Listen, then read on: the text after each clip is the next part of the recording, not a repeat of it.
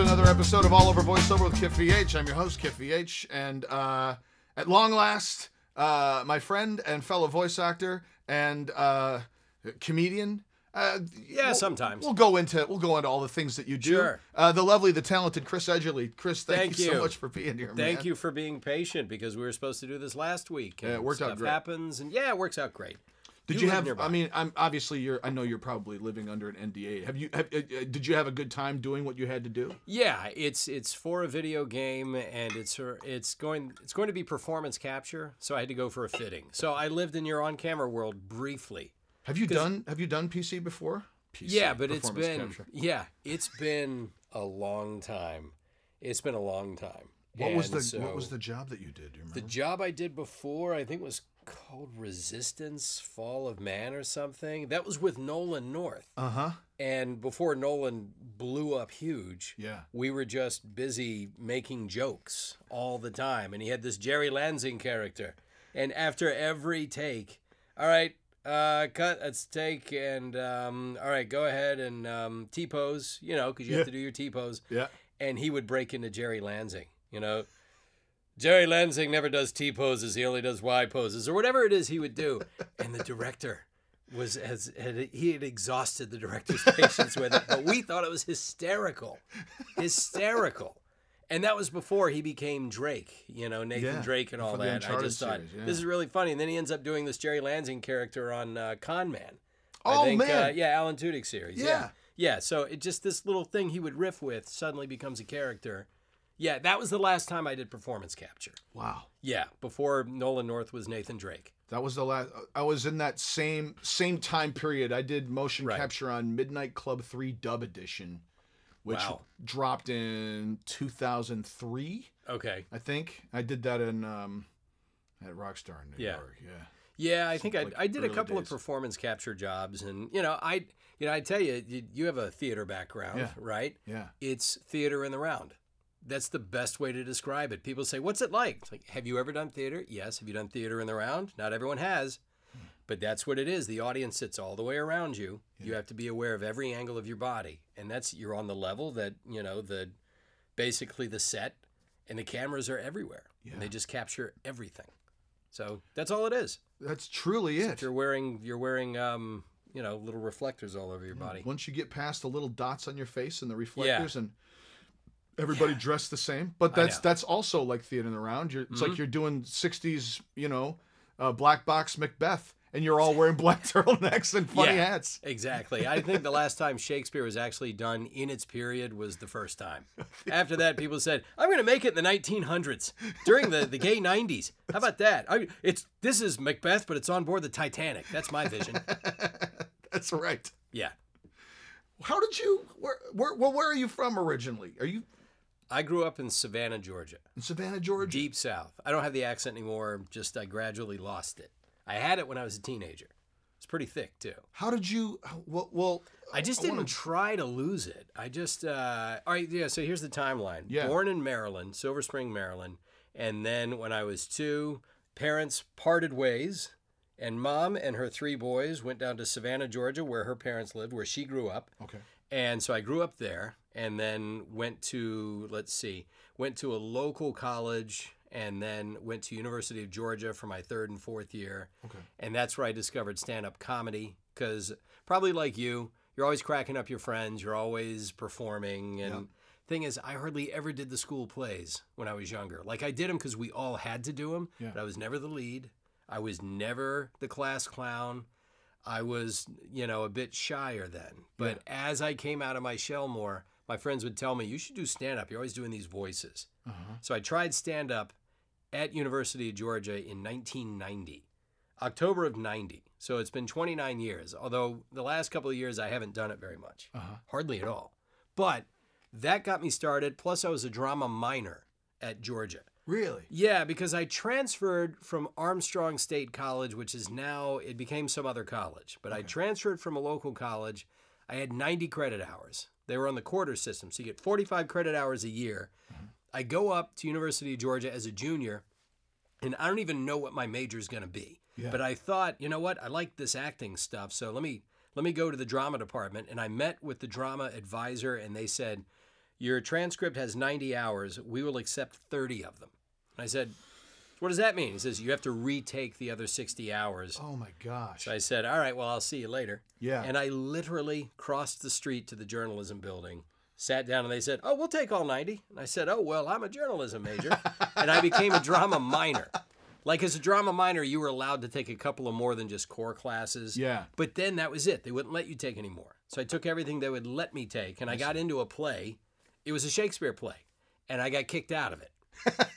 what happened? I'd missed a rehearsal. Ah. Yeah, and that was it. He made an example of me. I was very upset about that because I thought, because this was, I was in a drama set class, like a uh, class on scenery. Yeah. And uh, there was this cute girl in the class that I wanted to impress. And we had to see the play that I was going to be in as part of the school project or a oh, class project. And I thought, and I was telling the whole class, you know, I'm in this play, I'm in this play.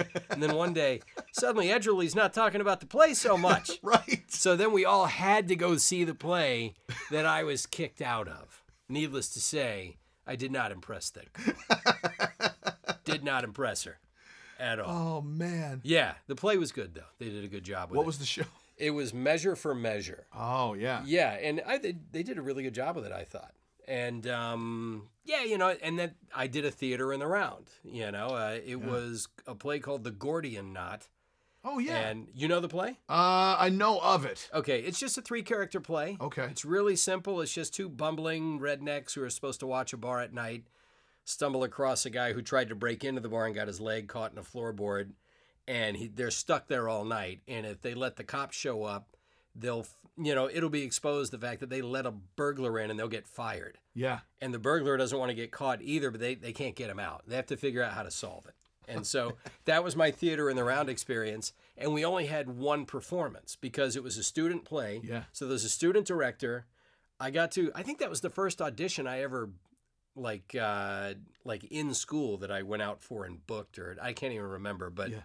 but we did the play and then somehow we all managed to forget the exact same block of dialogue like almost an entire third of act of I think act 2 or it might just be a one act play almost a third of the dialogue we all collectively forgot and just Oh, jumped man. forward and no one in the audience picked it up it just apparently it still made just enough sense Yeah. Yeah. It's just everyone just got out about 15 minutes. yeah, exactly. And the and the director was uh, was like, oh, okay, we kind of dodged that bullet, but Yeah. all right, it worked. Yeah. All right. So yeah, man. yeah.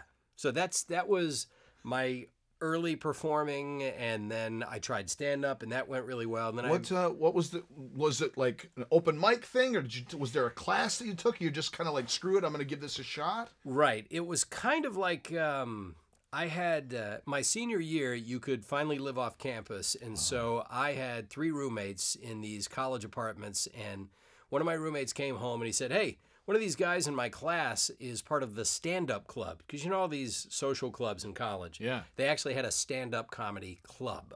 Not a brick and mortar club, but just a group of guys. Yeah. So they would all get together and they found this pizza place that had a basement and they would have bands play.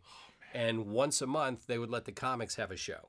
And so they said, uh, my buddy said, hey, they're all going to meet tonight.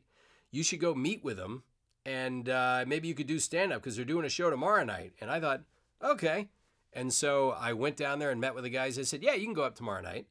And for acting class, I had already done a bunch of impressions for like one of my quote unquote monologues. Yeah, yeah, yeah. Just turned it into a stand up bit. that was mm. Yeah. So I kind of did the same thing and it did really well. And then I started doing it occasionally with these guys. So you were doing impressions based, not impressions based stuff, but like that was your way It was in. very as- heavy. as- yeah. Yeah, Like, yeah, same. I had bits, but voices were like my my safety. Yeah. You know, that that was my my cord I would pull if the act wasn't working. Yep. I'd pull that parachute would open. Suddenly, I had him laughing. Yeah, and you can do a solid three minutes. One thing leads into another, Yeah, and you're exactly, there. Or were you doing like celebrity impressions? You doing cartoons or a combination, or all of it. And the funny thing was, I was doing Simpson impressions because this was in 1990. The show had just hit. I was watching the show in '89 when it premiered at Christmas time. I watched it at home. Then I went back up to University of Georgia.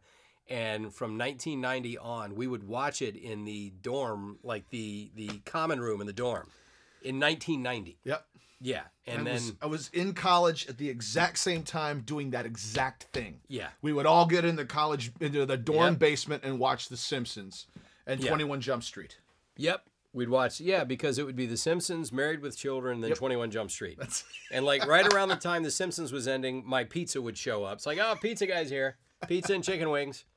You know, and you're 21 years old, so you're not going to gain any weight from that. yeah, that's right. Yeah. So you just, yeah, pizza, chicken wings, ravioli out of a can, Simpsons. Cookie dough. Yeah. Mm-hmm. Cookie dough. Yeah. 21 Jump Street. And then I think uh, Booker. After Yeah, that, that's right. remember Booker. Booker. Yeah. Was that Richard Grieco? Was that Richard? Grieco. Yeah. Yeah. You could probably get him on this. I might. Yeah. In fact, he's coming on later. There you go. I'd reach out. I'd reach out. I mean, to be cut to, I know. you know. Well, let's not cut to yet. Um, All uh, we'll, yeah, we'll, yeah, we'll we'll get there. that, so, um, so, so you begin your stand-up career in college, and Yeah. just just as a footnote, like Yeah. the the I experienced a similar thing with improv. That was how I got into improv too, and it Right. was it was the the yeah what the hell sort of vibe of college Sure. that that I never would have thought would be the thing that was blowing my sails for the rest of my life and career. But, like Probably pretty early on you realized it. You Yeah. know, maybe after that first laugh even. I mean, it's that's heroin right It there. And it's hard to match that. I agree. In fact, I don't believe that it can be matched. So, Mm-hmm. you know, um, like you say, you go on. It's like, yeah, okay, why not? I'll try this. It's been in the back of my mind. Yeah.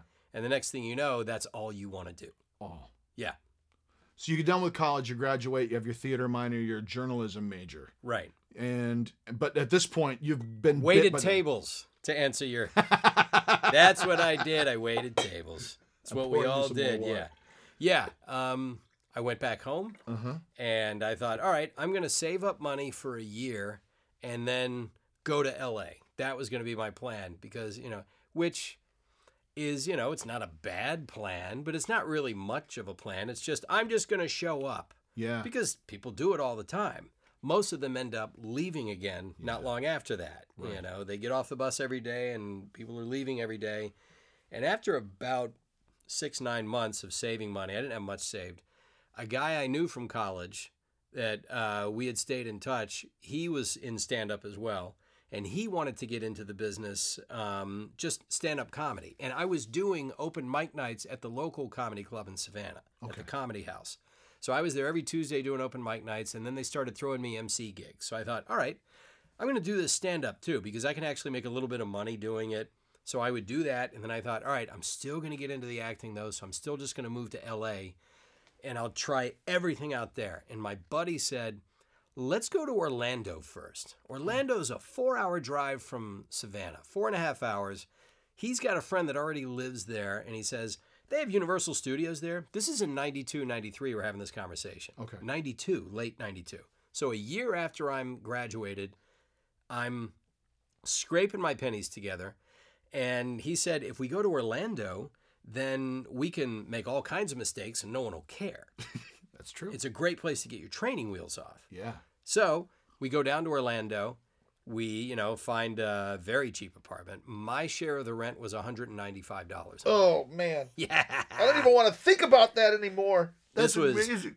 March, okay, March 19th, 1993. That was my brother's birthday as well. Uh-huh. So that day I moved from Savannah to Orlando. So it has been 26 years that I've been on my own completely. And yeah, we lived in an apartment where it was technically it was government housing. You had to prove that you made less than a certain amount of money in order to move in. Yeah. And we had no problem proving that. yeah. Right. I got a job at the Olive Garden, and I did some uh, MC gigs for two hundred bucks a week occasionally. That first year, I made nine thousand dollars all year, but because my rent was two hundred bucks a month, You were rolling in it. and ramen was twenty six cents You for a bet. pack, and I worked is. at Olive Garden, I could take desserts home, and is anyone going to eat these breadsticks? No, I'll take them home. So you, you know, you you sort of You find a way. Right. I moved to Savannah.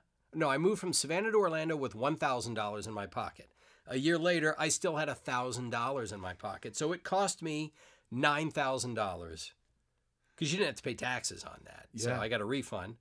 So I started doing stand up there. And after this is how I guess this is about the only way you could do it.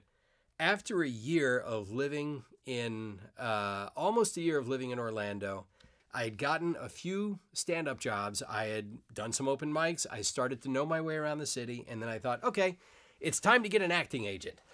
And I just, I literally opened up the yellow pages, started looking at agencies. Oh, this one's in Winter Park. That's a nice suburb. That must be a nice agency then.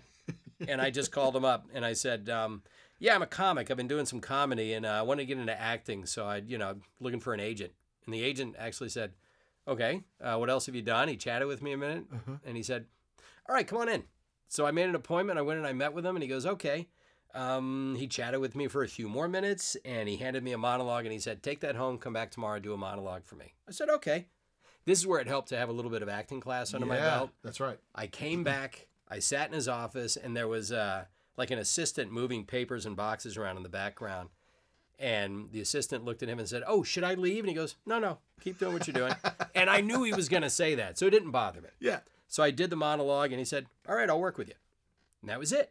I started going on auditions, and I actually booked the first audition I ever went on, but it was because they wanted a Barney Fife look Uh-huh. alike and sound alike. Oh man. Yeah, this was an on camera commercial for Armed Forces TV.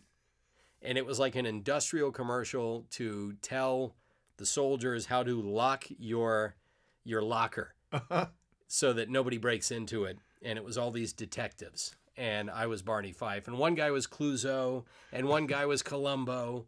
And yeah, I booked that. I showed up to the audition in khakis with a black tie and literally a trooper's hat that I rented from a costume shop. Oh man. I know it was the most rookie thing you can do. I thought, oh, if it's an audition for something, you should show up dressed as that person, Uh, which is like apparently the dumbest thing you could do. they say that, but every time where I've really committed, with the exception of one memorable time where I dressed like a Viking in Chicago for a Snickers commercial, it's it's it's worked out in my favor.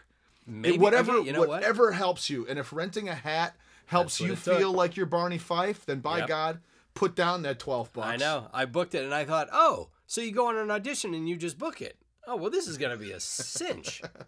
And then, yeah, you come back down to earth a little bit, you know? Yeah. But for the most part, yeah, you just sort of fumble your way along. Yeah. And it was about four years of that, starting to do some on camera work. You know, I did some stuff for Nickelodeon and Well, some like, of that. Did they have because of Universal Studios? Nickelodeon had a studio right there. space. They were Yeah. doing stuff. that's how I got on. I got on all that, which the the rerun still plays. I still get like eighty cents from that.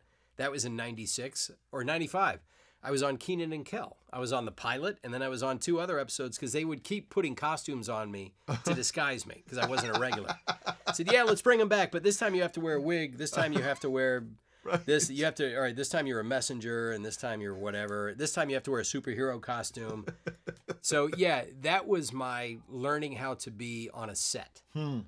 And that's valuable information, right? And then just a little bit of voiceover here and there. And then in Orlando, I booked uh, a theme park ride voice where I was Spider Man, Spider Man and J. Jonah Jameson for the Islands of Adventure Oh man, theme park. I didn't know that you were Spider Man on the Spider Man ride. Spider Man and J. and Jonah J. Jameson. Jonah Jameson. Yeah.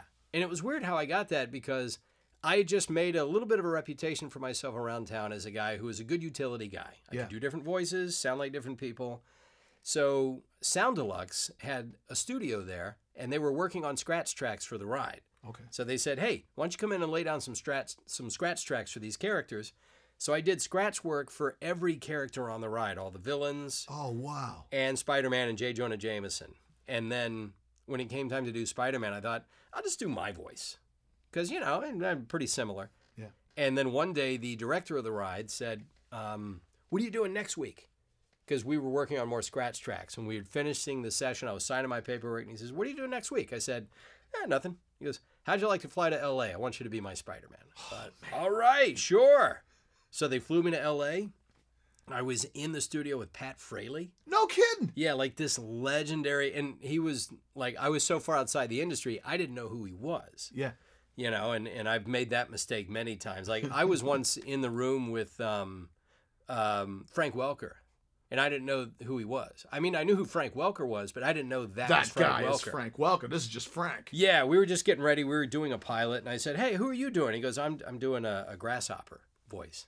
And I said, "Oh, cool." He goes, "Yeah, I do animal voices pretty well." I said, "Hey, don't sell yourself short. That's a pretty cool talent." And in the back of my mind, I thought, "You should tell him about this Frank Welker guy who makes a lot of money doing that." And I didn't say that. And he said, "By the way, I'm Frank Welker." I said, "Oh, Oh, pardon me." yeah. So I do the Spider-Man ride, and it takes a couple of years of going back and forth between Orlando and LA. But finally, while I'm busy doing that, I just say I'm done with Orlando and I move to LA. Yeah. I had a manager; they were managing me for stand-up, and I was doing the road a lot. Yeah. So I moved out here. That was July of '97. So July will be 22 years of being in LA, which will officially be longer than I've ever lived anywhere in my life. Oh man, So that's a heck of a realization. that is a heck of a realization. Yeah. And I didn't end up here. I took myself out here. Yeah. So yeah, and it's taken a long time, but I finally feel like, okay, I am a Californian. I'm an Angelino. Yeah. I never would have thought I'd say that. That feeling is something that slowly creeps onto you. Like Yeah. there's something about this place because it's because there's so many transplants Mhm. and and mingling among real people who have like, nah, born and bred, man. I'm from Yeah. nah, I'm from Silver Lake. I've always grown you know what I mean? You can tell by how normal they are. Yeah, that's right. Yeah. That's absolutely true. Yeah. They're totally unaffected by this place. Oh man. Yeah. I love. A, a, a dear friend of mine, native Californian, Uh-huh. Bob Street, made me a sandwich the other day. I went to go Mhm. pick up my daughter after a sleepover, and, and Bob just made a. He's like, "Well, let me make you a, a sandwich," and he made me an avocado, like a croissant with Of course, it had avocado Of course. it. Yeah. and an heirloom tomato, and an avocado, a little bacon, little pepper, and it was Wait. perfection. Even after the recall, he made you an avocado sandwich? Yeah, it's okay. feeling all He's a native Californian. I trust him. I trust him where Okay, he's getting his avocado. Yeah. Well, how long have you been out here? Um, nine. This will be no, eight years. This will Eight be years. All right. And I and I've lived in I've lived in this town longer than I've lived in any other town aside from Grand Rapids, Michigan, and that's I was in Chicago for five. Was the longest anywhere else. Detroit, I'd been in and around for a while. We must have talked about this. I spent a lot of time in Grand Rapids, Michigan, Did you really? because I dated a girl that lived there. When I was on the road, I met uh, a girl that I just started dating Uh-huh. because we really hit it off. And when and I stayed out, I this was one of those times where this was in '98, and I was broke, and my manager just said, "Look, I'm just going to book you a bunch of gigs in a row." I said, "Okay," and I had just met her, and so I went out for a six month run, six months in a row. Mm-hmm. I drove my car to the first gig, which was somewhere, I guess, around Indianapolis, I think. And I just started doing all these gigs. And whenever I had time off, I would go to Grand Rapids. And I played Grand Rapids like twice during that six month run. No. so I got to know the town fairly well. It's a nice town. Yeah, it's a cool town. You Yeah. know, the people are really cool. They're really Yeah. nice. And in the summer, they are all outside Yeah, doing stuff. Because in the winter, it was 30 below. that's right.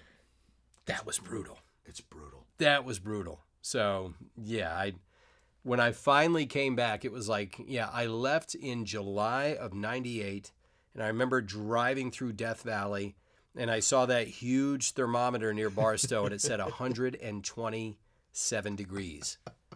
It was 127 degrees, Oh man. and then in December of that year, I was playing Knuckleheads Comedy Club in the Mall of America in Minneapolis. It was 30 below. So it was 157 degree Oh, temperature man. swing. That's incredible. Did Yeah. you drive that entire tour? Yes, I did. I did. Because flying and renting a car Yeah. was not cost effective because mainly I was the feature act, which was basically meant I was making five to six hundred dollars per gig. Oh, Yeah, with room and board, but Right. those were like four or five day a week gigs. And when I didn't have a gig, I would run over to Grand Rapids, stay rent free with my girlfriend, yeah. and um, And we- it's a good yeah. central hub for It was not bad. Yeah, I ended up playing a lot you of stuff around there. yeah. And then by April of '99, she had had enough of me, and so, yeah. By the time I made way, my way back to LA, we were we were pretty much just about done, you know. And I don't blame her. You know, So- it was not the way to go. So when you Yeah. moved out here and made the transition, you're Mhm. doing the ride, and you're man, and and then you're, as you just said, you're broke, and that's part of the challenge of coming out to Los Angeles. You know, regardless of what you got in your pocket. I mean, when I moved out here, I had three national campaigns, and they all went away. Really All of them. nice. Advance Auto Parts, Good times. Denny's, and uh, U.S. Cellular. Yeah, exactly. And it was like, ah, I could do voiceover anywhere, right? Right. And it was and it was that cold realization of like, well, prove yourself. You know, here Yeah. you go, and and doing what you got to do to get by. it's never easy to be poor. Yeah. But it's really tough to be poor in a town where you don't know anybody, Yeah. where they didn't ask you to come, you know, where you feel like you're crashing the party. Yes. And and the older you get, the harder it gets to be poor because you start looking around thinking, no one else my age is this poor. yeah. Well, yeah, but nobody else your age is is taking this leap. That's what I used to tell myself because I was I was 33 before I was out of debt. Before I had any kind of net worth, I was 33 years old. And at 32, I had a dark night of the soul. No, even early in 2002 when I was I was 33 years old. No, I was 32 and I was so broke I had about hmm, $10 in the bank and I had one credit card, but I maxed it out. I was over it by about $50. Yeah. And it was because I had done a gig in Toledo, Ohio, two weeks before.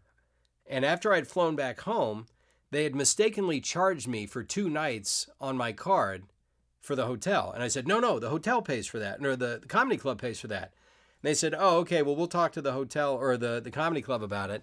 So meanwhile, my manager was trying to get the hotel to take the two nights off of my card so I could have about, I don't know, 40 or $30 left that I could get a cash advance on my credit card Yeah. so I could have money to pay the cab driver to take me on my next gig because I was going to be flown out to do a cruise ship. And in order to get from the airport to the to the uh, the port, Yeah. Down in. I needed to take a taxi cab. Yeah, no, this was going to be back in Florida. I think we were Oh. leaving out of Orlando. I think. So just to get a ride in the Orlando airport. Yeah. Oh. God. Right. Actually, no, it was somewhere in Mexico, I believe. Yeah, it was Mexico. I was flying to Mexico. I needed a cab driver to take me to the marina where the ship was going to leave. And I just needed to have enough money in my pocket to pay for a cab. And I remember writing a long email to my agent saying, my manager saying, I've never been this broke in my life, not even when I was in college, and I can't take it anymore. Whatever you're going to book for me for the rest of the year, because it was only around January, I said, book it now so I can see when I'm working, what I'm going to make, so I can budget because I can't take this. I shouldn't be this broke. I'm 33 years old for crying out loud, Yeah. or 32. Can't we do something about this? And yeah, they managed to get the money put back on the card. Turns out there was a shuttle that took me for free to the ship, and I made like two thousand a week for the next two weeks. Oh man. Even after the commission, I still walked away with enough where I thought, okay, but I don't ever want to be that poor again. And magically, within like two months, two or three months later, I booked a national campaign for Tropicana orange juice, and it ran for six months. Oh. I got out of debt. I paid off my student loan. I actually managed to buy an a, a, a pre-owned Infiniti. So it was old, but it was still mine. But it was yours. yeah, and from that moment on, it was one thing that clicked. And it was just one thing, but somehow that year I started booking more jobs. But only I mean it was a matter of weeks before that. Yeah. I was the poorest I had ever been in my life. Yeah. I, I could not believe that you could pivot that quickly. Yes. I knew it had happened to other people. I just didn't think it was going to happen to me. Uh, It happened to me. It happened What to was the job? being- um, I don't remember specifically what the job was, Okay. but um, it was. It's been a. It's been. It was a cascade, but it was almost as if I had to get to a place where I went below zero. Yeah. And this is like, and this is not like, this is recent history. This is like within moving to California. Really? This is on the heels of, you know, not budgeting well after being Right. like my first really big national success, my first really big, like, paydays where I was like, I didn't, I knew you could make money, but I didn't know you could make this kind of money. Right. Wait, how old wait, how old is your daughter now? Ilsa's 12. So you had a kid. Oh, yeah. You were married with a kid. oh, yeah. There's nothing tougher than being broke and you have a wife and a kid and you're thinking, I'm supposed to be doing something about this, aren't I? This is like driving to, driving to before they had closed Record Exchange Uh-huh. over there on Wilshire, which is now a Select Comfort, Right. with a bag full of DVDs, selling them for cash to put into the Chase account to cover the Yeah. overdraft of twelve dollars. Yeah. To get through to hopefully maybe a residual check will come in for Yeah. something. That level of of terror and being with a woman who's like, I've been poor before. I get it. It's fine. We'll figure it out. See? That has made all of the difference. Oh yeah. Oh yeah. know? I that's what my wife tells me we could live in a box as long as we're together, as long as the kids are all together, we're good. Yeah. And luckily I have never put that Let's that see. pledge well, to the enjoy the box, sweetheart. I gotta, Yeah. I got to You want a window? Hang on. I got an Yeah. exacto. Exactly. I just thought I'd test your loyalty, my sweet. Yeah, you know. yeah. I don't like talkers. I like doers. Let's see. see how deep this love really goes. Oh man. Yeah. But like I I'm at the same time as hard as that was there's a there's an aspect of that that feels like you know what whatever I came to this city with I had to uh-huh. purge and it's. Yeah. purged and now whatever I've earned and worked and built and the relationships and the jobs and the It's all you. You did it. Yeah. Every morning I do something where I it's a Tony Robbins thing. Huh? and I just do these little gratitudes. I do a stretch in the morning, wake myself up, lay on the floor, a little deep breaths, you know, little minor meditations, and then I just go over a list in my head of what I'm thankful for. Usually it's I'm thankful for my wife, I'm thankful for my kids, I'm thankful for the good health I have, knock on wood. I'm thankful for the career I have, I'm thankful for where I live. I'm thankful for all the things that I have some control over. Like hmm. I have some control over all of those things because I try to take care of myself. I chose to move us to where we live. I walked across a busy courtyard at the Getty Museum to meet my wife and put her in my life. We chose to have kids. I am thankful for everything that's worked out in my favor that I had no control over. But I like to spend time being thankful for the things that I put in my life because it also gives me confidence if you remind yourself of the things you've done that have worked out, then when it hits the fan, and it always does, you'll have this routine of saying, but yeah, but look at all the things I've already done for myself. I should be able to handle this. Hmm. So it's that little daily reminder of, yeah, you're walking a tightrope here. The fact that you're doing well in this business is already a lottery ticket cashed in, but they can always knock you off. They can pull the rug out from under you whenever they feel like it. And they don't even need to give you a reason. Yeah. So you're playing with house money. Be happy about it and realize that that they can yank it away and then they can give it back to you. That's right. You know. Uh, the distinction that you put on there about Yeah. like the things that you chose to do and Mhm. how that feeds your confidence that's really Yeah.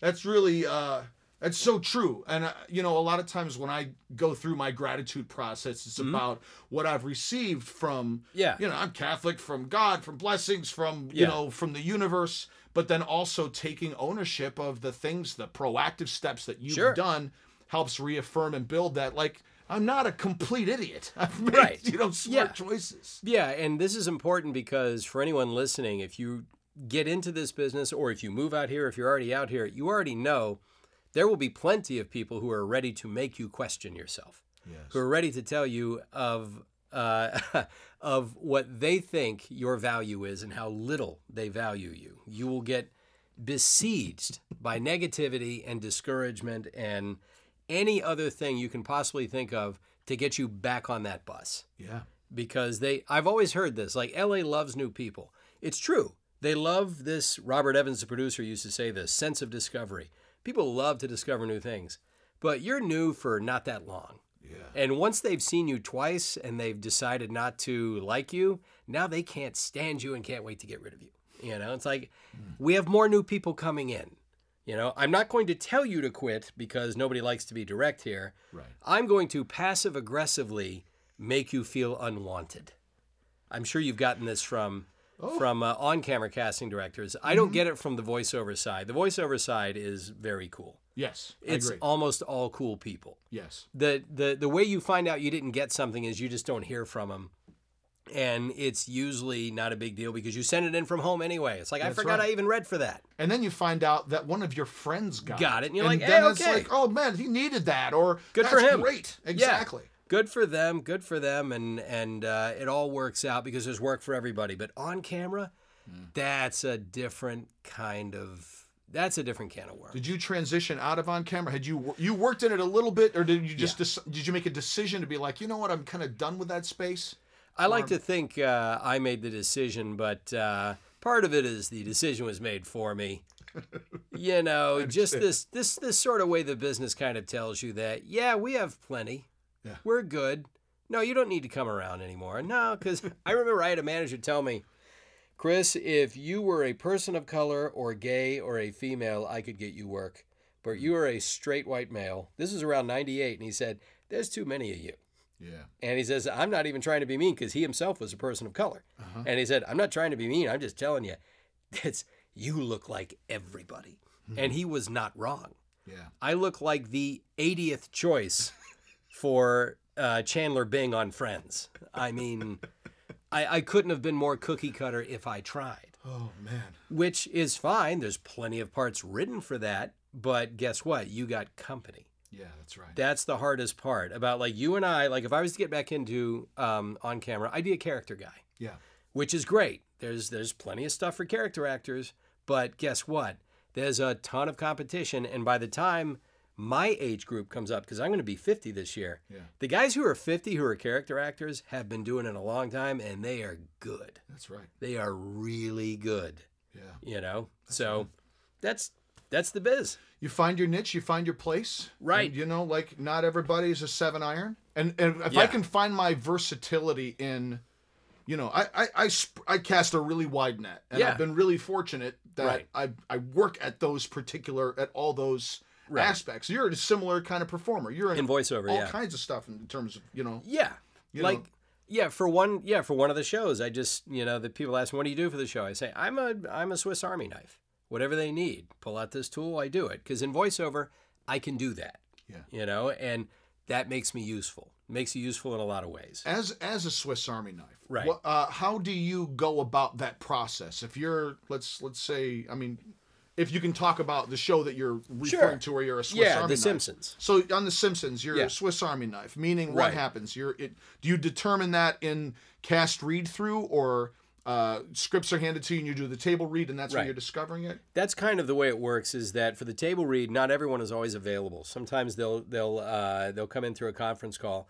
Sometimes they can't get them and i'll read their part you know? And mainly it's for just a couple of the of the guys parts and um, and i'll just cover them. And then they usually uh, find something in there for me to do and there'll be a part or two just for me Awesome. and it'll be just some variation of whatever anything they need for the script. It could be a guy who is european. It could be a guy who's southern. It could be a young dad. It could be a, a homeless guy. It's whatever it is i plug that in.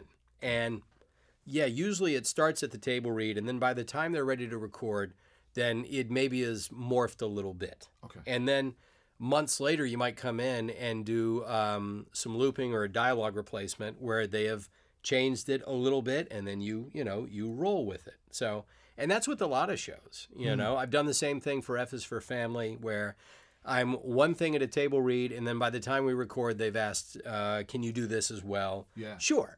It's just nice to have a crew of guys and i'm i'm not the only guy. There's plenty of people on these shows. Obviously the simpsons cast is all great. I mean they all are amazing and some of them do literally dozens of characters you know? So that's not new for them. It's just that at a, at a certain point um, yeah they're gonna have no voice left so you know here's edgerly to pick up a little bit of the yeah I, i'll pick up a crumb or two you know which i'm thrilled to do. When did you start working for the show?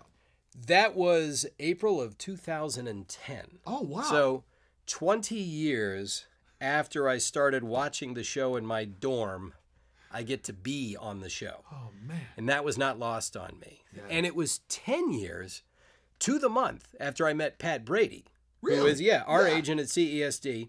Pat's the reason I have a career because I met her at KSA, which is Kazarian Spencer and Associates, back in 2000, because I had done those theme park rides. I had done another theme park ride for Universal, and John Rust and Bernadette Bowman, who were working for Universal at the time, producing the ride, they said, "Hey, they had done a few sessions with me, and they said." Do you have an agent? I said, No, I still don't have an agent yet. I've been here three years. I'd love to have a voiceover agent. They said, We can get you a meeting with somebody. And it was with Pat. Oh. I met with her, did some voices for her, put together a demo. She signed me. And at the time on my demo, I put these Simpsons voices. And she said, Hey, you're pretty good at those. Hey, you know, you never know with this crazy business. Hey, you know, keep them in your back pocket. That's it's a nice skill to have, is what Yeah. she was really saying. Yeah. And that was in April of 2000. In April of 2010, 10 years, almost to the day, she said, uh, Hey, you have this audition. And it's not like any other audition you're ever going to do. And she said, Just get ready to do all these characters and be ready. And uh, the next day, I went in and auditioned.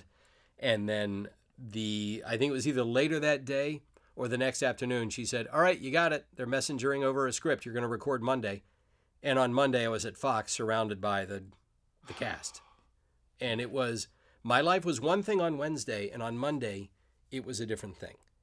And it is the greatest job I will ever have, surrounded by the coolest people to work with that I will ever know. And um, it has allowed me to live like an adult. Yes. Yeah, I was doing fine before. Yeah. I was living like an adult in Brentwood, and I would I had just gotten like I was I got married a week after I got cast in the show. Oh man. We postponed our honeymoon, right. and then until we had a break. So because we were going to go to Europe for three weeks, oh man. and they said it would be nice if you held off on that because you just started, and I said we'll be happy to do that. Yeah, that's right. Yeah. So yeah, I got all of these things happened within like a one month span. Get on the show, get married, um, you know, and completely see your career get rerouted. Man alive. Yeah, in the best possible way. Best possible way. What an Yeah. amazing thing. Yeah, that's that's one of those things where you um, you don't think about that happening because you're not able to imagine how that would happen. Yeah.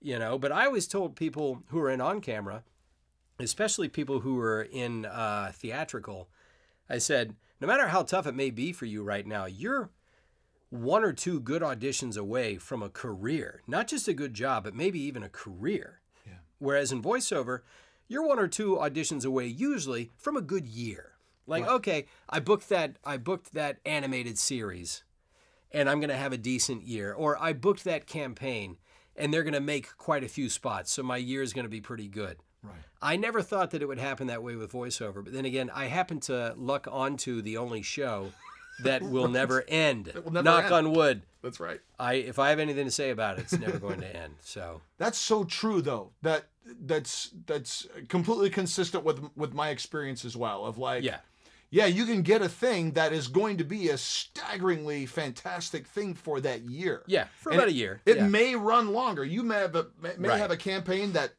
that lives on for two and a half, three years. Yeah. You could be the voice of a network for seven, eight, nine years. yeah, Uh, but but the general rule of thumb is generally, yeah. generally. There but, are rarities. but that on camera Yeah. thing of like a great audition and a casting director or someone who champions you, Yep. that can completely transform everything. Have you ever had Graham McTavish on? Not yet, no. Okay, but you know Graham. I've met him once or twice. Okay, yeah, he's at Graham is at the agency, and he's uh, he moved here from England. I don't know, maybe ten years ago, and maybe not even ten years ago, maybe seven or eight years ago. Bo was talking about him when I first started. Okay, at CESD. So Right, probably yeah, 2011, maybe Yeah. like real super recent right like there. this lovely guy, funny as anything, really nice, and he looks like a mean dude, like a bad guy. Yeah. But he's the nicest guy you'd ever hope to meet. So well mannered too, and just very proper Brit, you know. Yeah. But he had done a lot of stuff already in England. He had worked a lot, but he, like a lot of guys, said, "I'm going to pick up and move to LA." But he did it like in his late 40s Wow. or mid 40s, and so he moves here, and then he's working. You know, he was busy working, getting stuff, and then one day I read Graham McTavish will star as Dwalin in The Hobbit. I thought, oh man, way to go, Graham. And then I asked him, I saw him at the agency. I said, dude, I got to hear the story. How did that work? He goes, it was three auditions. That was it. I said, really? You're going to be in all these movies? And it was three auditions and that's it. He says, yeah. I read once, sort of like a general audition where everybody's there. And then they had me do a callback. So I came in and I read. And then I read again for, I guess, Peter Jackson. And then that was it. And the guy ended up moving to New Zealand because because they said, yeah, it's going to be two movies. Oh no, wait, it's going to be three. It's gonna be three. Yeah, yeah, it's going to be three, and we're going to do reshoots. And and I think Graham's wife was from New Zealand, Oh wow. so they just said, yeah, okay, let's just move there. Yeah. And I don't know if he ever moved back. I haven't seen him. It kind of that's what happens when you suddenly appear in every movie. That's right. Yeah, and, you just uh, kind of diff- you stop being in the lobby of the office, get, Right. doing your auditions, and then Yeah. you're Exactly. That's like it. I, I yeah, Nolan and I used to see each other at the office all the time because they needed us to read right there. And then slowly everybody starts sending in from home. yeah. And then even if he wanted to come in and read, I doubt he would have the time because he suddenly just started to be on everything. And even for me, sometimes it's tough to Yeah. make it there for any reason. I have a similar know? challenge. Yeah. Yeah, agree. exactly. And it's not even that far away. No. But that's the point about this business is that I got like I was working since I was like I had been working in show business since I was 23, just doing stand-up stuff or booking the odd commercial. Yeah. But I was making a living at it since I was 23, 24. I quit my last day job. Well, that's not true. I was fired. I worked at a Disney resort in 95 and I was fired. And it's funny because later that next year I was hired by Disney to do like performance capture stuff for Mulan. It's just funny. I thought, ah, Disney's still paying me. That's right. Right. But in 95 was the last day job I ever had. It was the last time I got paid to do anything but be a performer. Yeah. But I was making a living. I was able to live as an adult by the time I was about 33. And yet my real peak and rhythm didn't start until I was 40. Yeah. Like I got The Simpsons at 40. And I started getting other stuff. Like the year before that happened, I reached a certain um, benchmark in my life as far as the amount of money I made in a year. Yeah. And I had never hit that. And the next year, this happened. And then that's been going on. This is my 10th season. We're recording now and that. And I'm still, I've been there for less than a third of the show's run. Yeah. That's how new I am for that. But I'm going to be 50 in August, and I have never been busier than I am at this moment. And we had some students from University of Georgia come out, and oh, I took them to a table read, and I let them see some of a record session, or I let them see some of the studio at Fox, and they're all like 20, 21, 22. Yeah.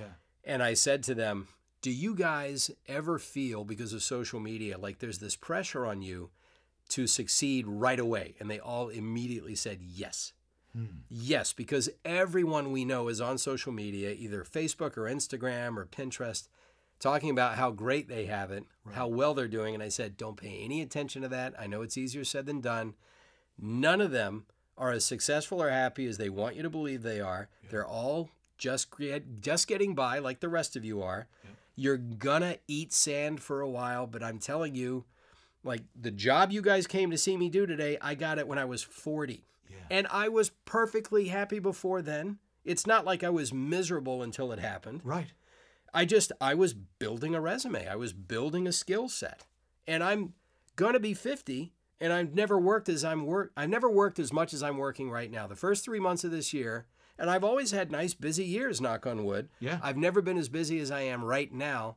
And I'm at that age where, you know, if this was a science fiction movie, they would have popped me a long time ago for weakening the gene pool or Yeah, that's whatever. right. Yeah, it's, it's Logan's run. It's like, Logan's it's run. time for you to be. Uh, Yeah, Logan's Run 2020, I guess maybe 30 is 40 is the new 30. yeah, that's right. But yeah, I I guess the point being that like we're saying, this can change like that. That's right. But it only changes for you if you work at what you're doing. If you work at getting good, then you will always have the ability to magically transform your circumstances when that opportunity comes. But if you're just sitting around bemoaning your fate, you're not going to class, Right. or like in my case, I was lucky enough to be getting auditions all the time. So it was like a free workshop. Yeah. I was reading for every kind of thing you could read for. So I was always in practice. Yeah. But if you're not working at it, when the uh, when the opportunity comes, you won't be ready. So that chance to slingshot into a new reality, you're not ready for. Because yeah, everybody thinks, "Oh, well, I never got my break." It's like you got a million breaks, you just didn't know they were there. That's right. And what are you doing to take care of those breaks? And when Right. are you ready? Are you ready to meet it when it comes to you? yeah. And what do you? Will Smith says, "I stay ready so I don't have to get ready." Yeah. and that that's i mean it's such valuable advice and i think Yeah. something that's so important to always be remembering and, and mm-hmm. Whenever i'm teaching a class people are always like i, I want to get a reel i want to get an agent i'm like i remember george carmona sitting there sitting there at CESD sitting back in his chair and i was like hey george what advice would you guys give to students and he's like kiff you just tell them get good We'll be here when they're ready. I was like, well, that's the best advice ever. And It's that's true. so true Yeah. you're not going to get a chance to reintroduce yourself to Yeah. someone like Pat who can make or break your career, someone like Bo or Samit or Kathy or Vinny, Right. or any of the folks who are in any of the other talent agencies. in Yeah. There are different schools of thought on this too. I know a comic who's been through the development process. He was around in the 80s. Mm. He's had different peaks and valleys in his career. He always said, Everyone who is not famous is face down in a ditch. and then when they notice you, they pull you out of the ditch and you're you're doing great. And then when they don't like you anymore, you go back to being face down in a ditch. That's right. That's he is all or nothing with his attitude. Oh, I'm of a different attitude. I think that it's not that at all. I think that there are these different steps. Hmm. You're at a different place on the staircase. And yeah, Will Smith is at the top of the staircase. And the guy who just got off the bus is at the bottom. There are a lot of people on the middle steps because you're not nobody, you're not face down in a ditch if the casting directors all know you if they value your work, if you've worked before, if you've gotten your, your pension and health credit, you're that much closer to a pension. If you're getting health insurance because you've been working, you're not face down in a ditch, although he has a point. When not when the phone's not ringing, it feels as though it's a cold, cruel world. Yes. But that person who has already proven themselves, right now the phone may not be ringing, but they know who you are. Yeah. yeah. I mean, they, you know, maybe you're not new anymore, but they also, it's the other thing that is true about this business is that they like something they already know that works. Yes. They would rather, I'm sure you have casting directors that call you in regularly because they know that you're going to do well with this part. Yeah. And they just can't wait for the right part to come along because they know that, you know what, when this comes along, it's going to be Kiff I'm going to put on it. Yeah. You know, and that producer is finally going to see that Kiff is ready for this. And it's an amazing feeling when you go into the same casting director until you book it. Yeah. And then you don't see them for two, three years. yeah. You know, because because the show they're casting, you're you're burned on, man. Yeah. You're, you you've done what you've done. So Right.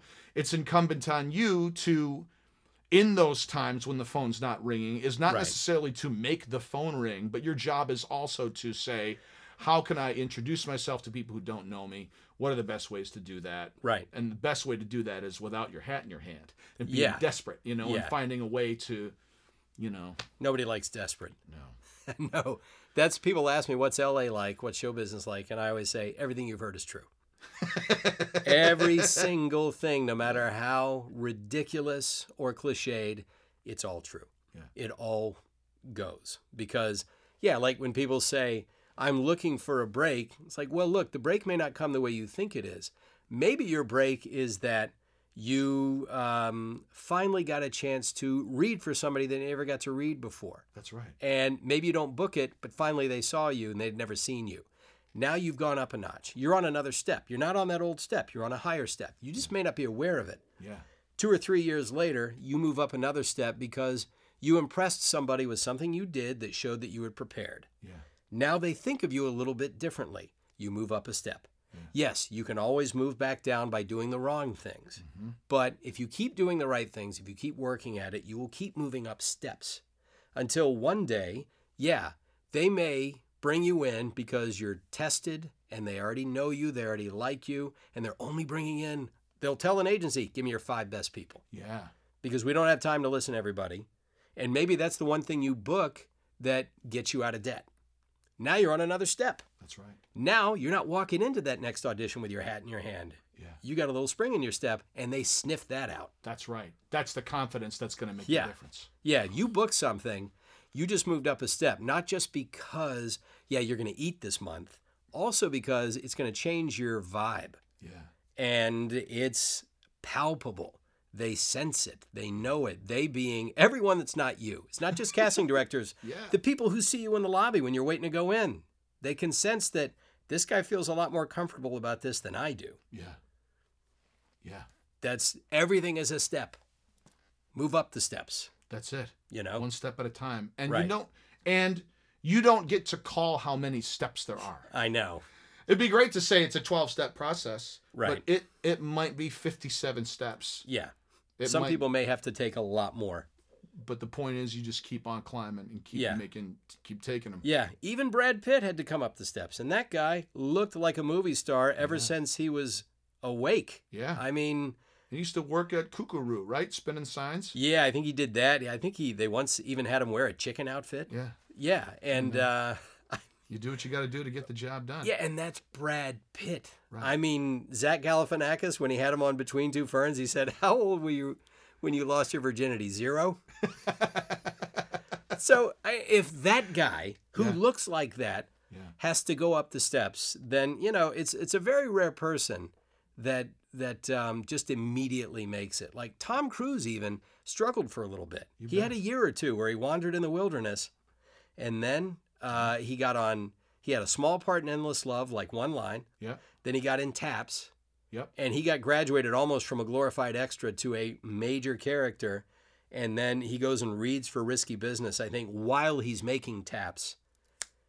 Now he's at, and he's been at the top step ever since. That's right. Yeah, he's never And moved. he's he's one of those cats who's like came in as a leading man and stayed as a leading man. Right, Well into right. his fifties. Yeah. And still delivers the goods. And that's at the end of the day, Tom Cruise, love him or hate him, yeah, dude's entertaining. nobody Mission- outworks him. Yeah. No one outworks him. yeah, and it's true. The the Mission Impossible movie we just Boy. saw, it's like that's a great movie. It's a blast. Yeah, that guy's gonna make as many of those as he wants to because he's still making a well because he still cares. That's what I tell people about The Simpsons. Like, what's that like? I said they still care. Hmm. They they really do care. I hear the actors saying, "Would so and so say that?" That they after thirty years, they still want to get it right. Wow. They really care. The writers still chew their fingernails about whether or not this joke is going to land. If ever a show earned the right to phone it in, it's that one, but they just don't. They really do say, "We got to need we're going to need more time on this episode. Mm-hmm. We're going to wait and hold it back and do some more work on it." And I'm thrilled to be a part of that. The fact that they that you're not allowed to come in with a with a who cares attitude, you know, because no one else is going to have that attitude. So I love that.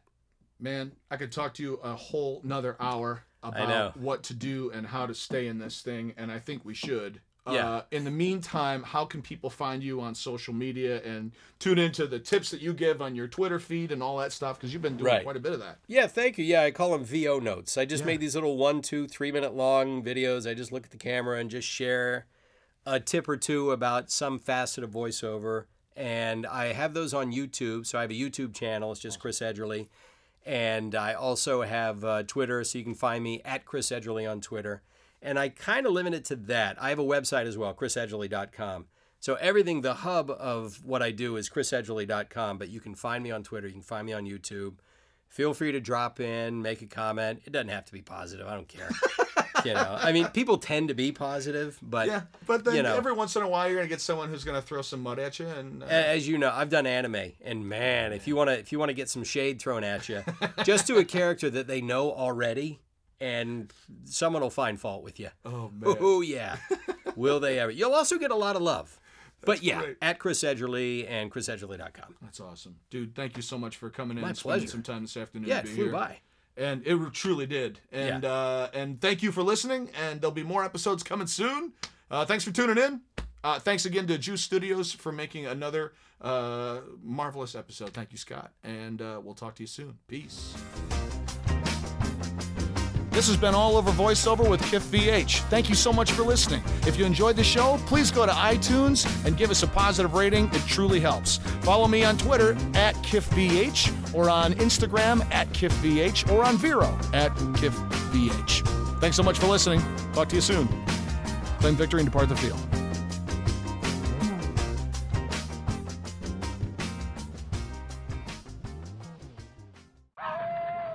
Werewolf? Yeah,